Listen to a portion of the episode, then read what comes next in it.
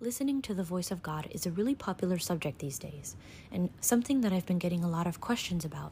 So I decided to make an episode because I wanted to answer some of the basic questions about it and encourage you in the process. So if you want to know how to listen to the voice of God, how do I get started, what is God speaking to me, I hope you're ready for a fun ride. Let's get to it. You're listening to Theology Gals a podcast for women to learn theology in a practical and applicable way. Come join the roundtable and discover all that God has for you. Here's your host, Jari.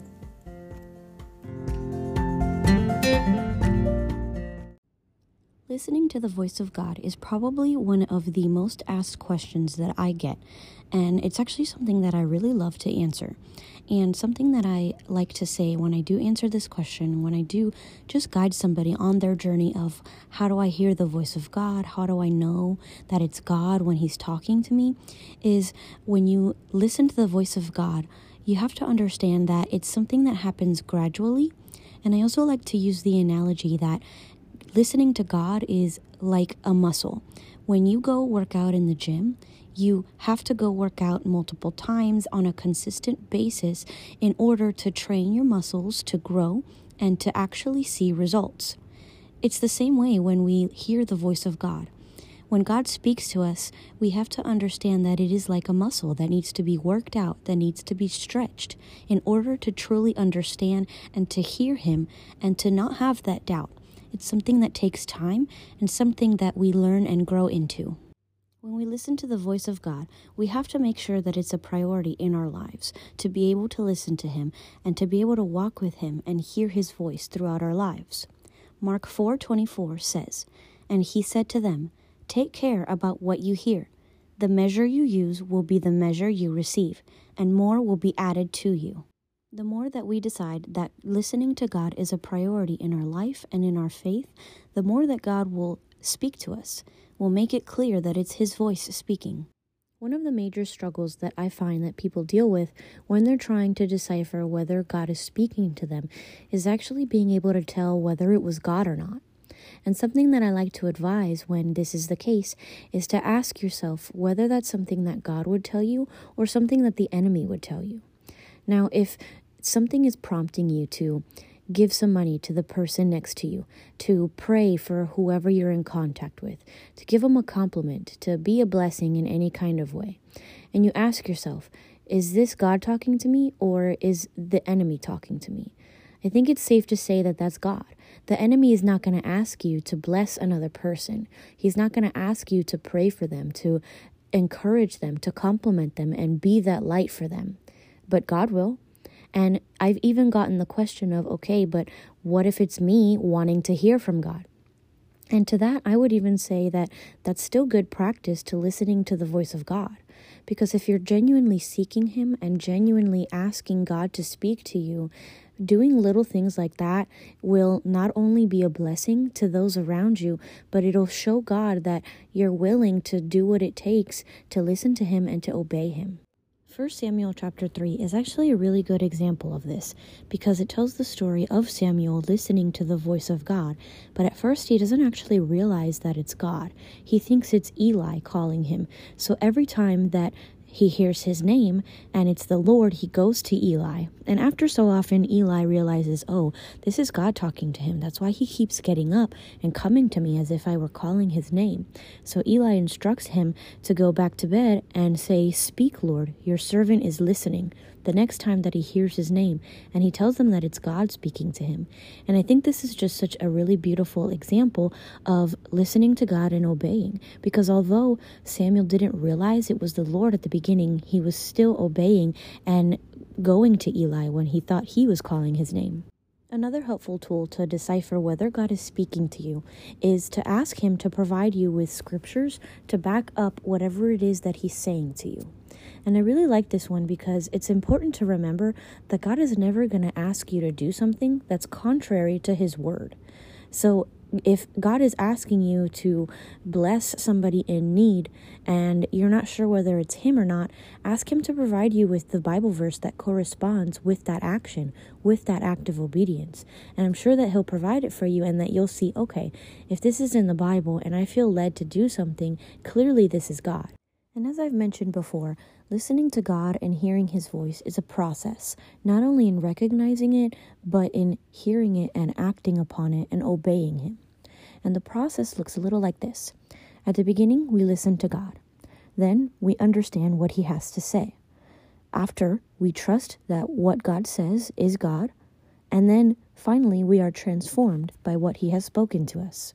This process is really important to God, but because God is so kind and gracious to us, He doesn't expect us to get this right away. God will go step by step with us to make sure that when we listen to Him, that we understand that it's Him and are confident in what He's saying to us. And as we go through this process, the first two steps are actually not that difficult. When I come in contact with people who are trying to listen to the voice of God and having questions, what I've found is that typically number one and number two aren't really the stumbling blocks. The first is listening to God, and the second is understanding what He has to say. When people tell me what they're going through and how they think they hear God, they hear something and they understand something because they tend to present it to me. Whether they feel prompted to pray for somebody, whether they feel led to give to somebody, to pay for the coffee of the person behind them in the drive through. All of these things are things that many of us have felt before, that we feel this prompting to do these things. That is God. That's God nudging you. That's God prompting you to be a blessing, to see if you're going to obey when He listens to you. And the step in this process that I find that many people have trouble with is number three, which is trusting in what God says. Doubt and fear are some of the biggest tools that the enemy uses, especially in today's day and age. If the enemy can plant even the smallest seed of doubt, then that is something that's going to hinder us from listening to God. Because trusting what he says means trusting that it's God. There comes a point in this process of listening to the voice of God and obeying what He's telling us to do where we need to simply trust that it's the Lord. If something is prompting you to be a blessing, if something is prompting you to do something beneficial for another person, we can have confidence in knowing that that was the Lord.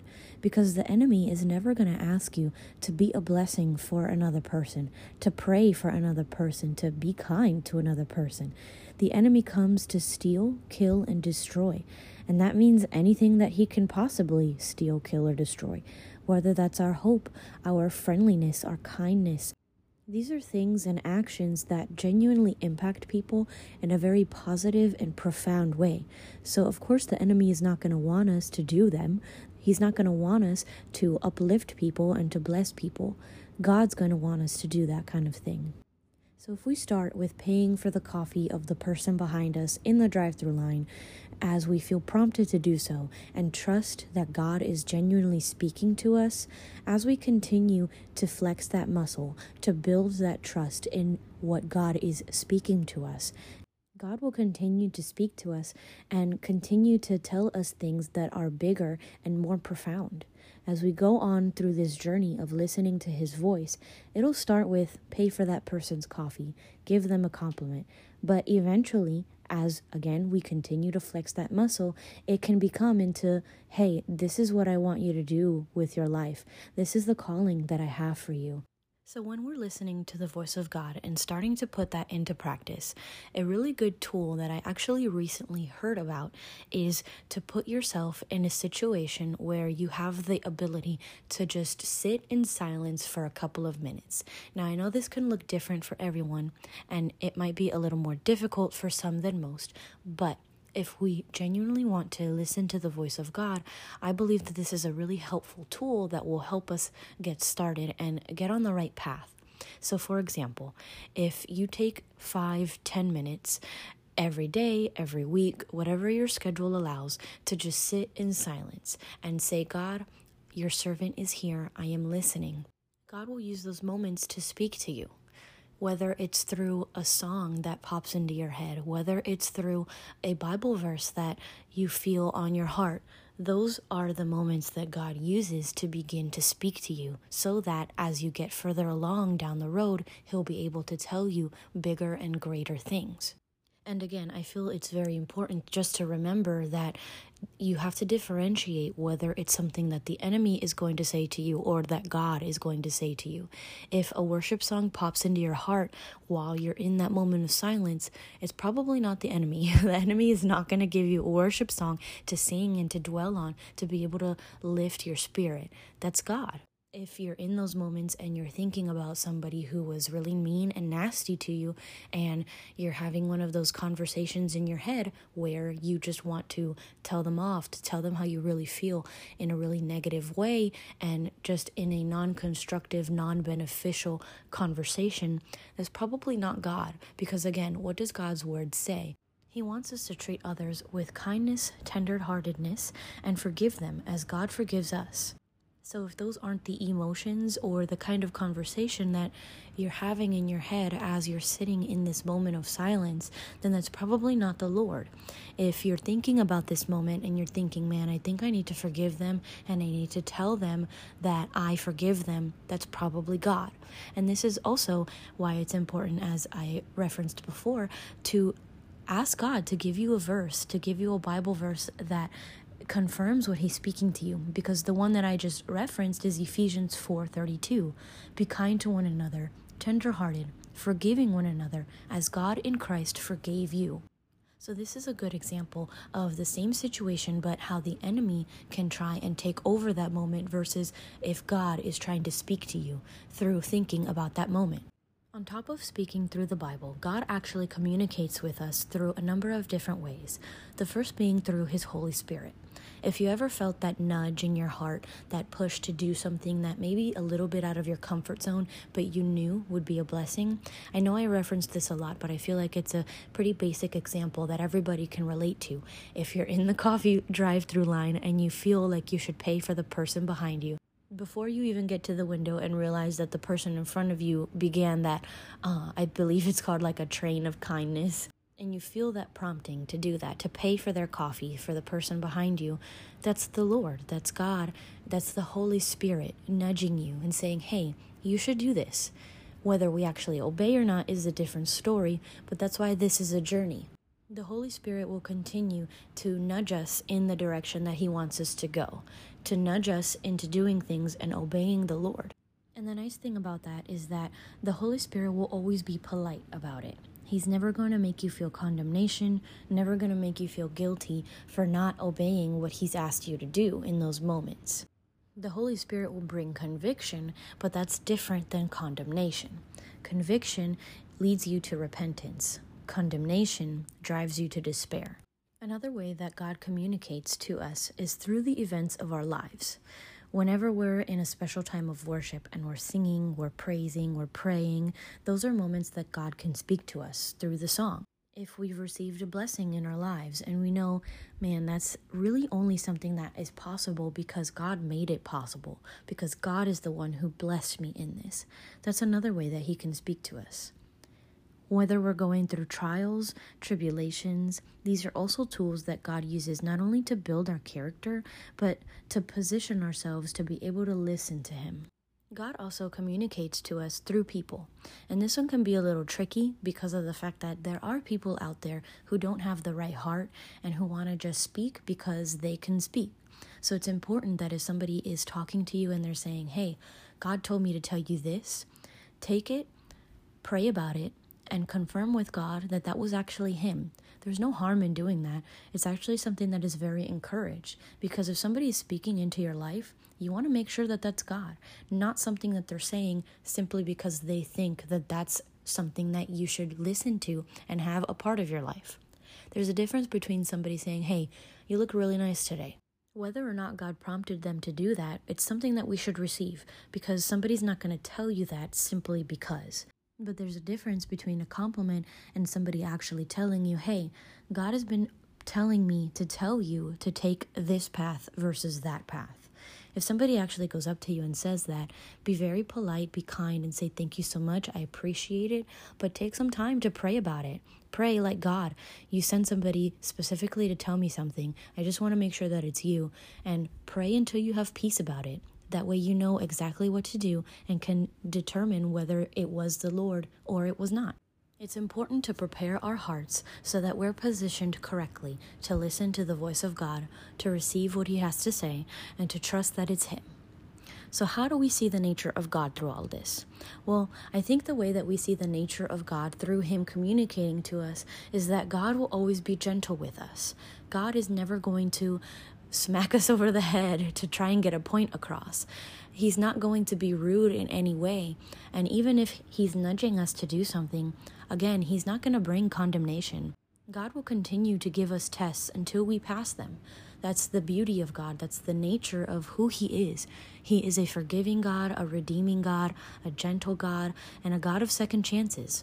So, as you walk out these next couple of days, listening to the voice of God, using all of these tools to position yourself accordingly, I want you to know that I'm going to be praying with you, and I'm going to be doing the same. Because even though you might be at a specific journey or a specific level with listening to the voice of God, maybe you've heard Him before, you need a refresher, or maybe you feel like you're acing this subject in our faith journey, I still encourage you to use these tools to get back to the basics. It never hurts to take extra time to position yourself to listen to the voice of God. And as you're doing this, if there's anything that you want to share with us, I encourage you drop us a DM on Instagram at Theology Gals. I'd be so happy to listen to whatever God is speaking to you and encourage you and pray with you during this season. I hope you learned so much throughout our time together. It would mean the world to me if you were to like, rate, and subscribe wherever you listen to podcasts. Even take a screenshot of the episode and share it on Instagram. Tag me at Theology Gals and let me know what you think. I want to know what you thought and what you want to listen to next. Until next time, this has been Theology Gals.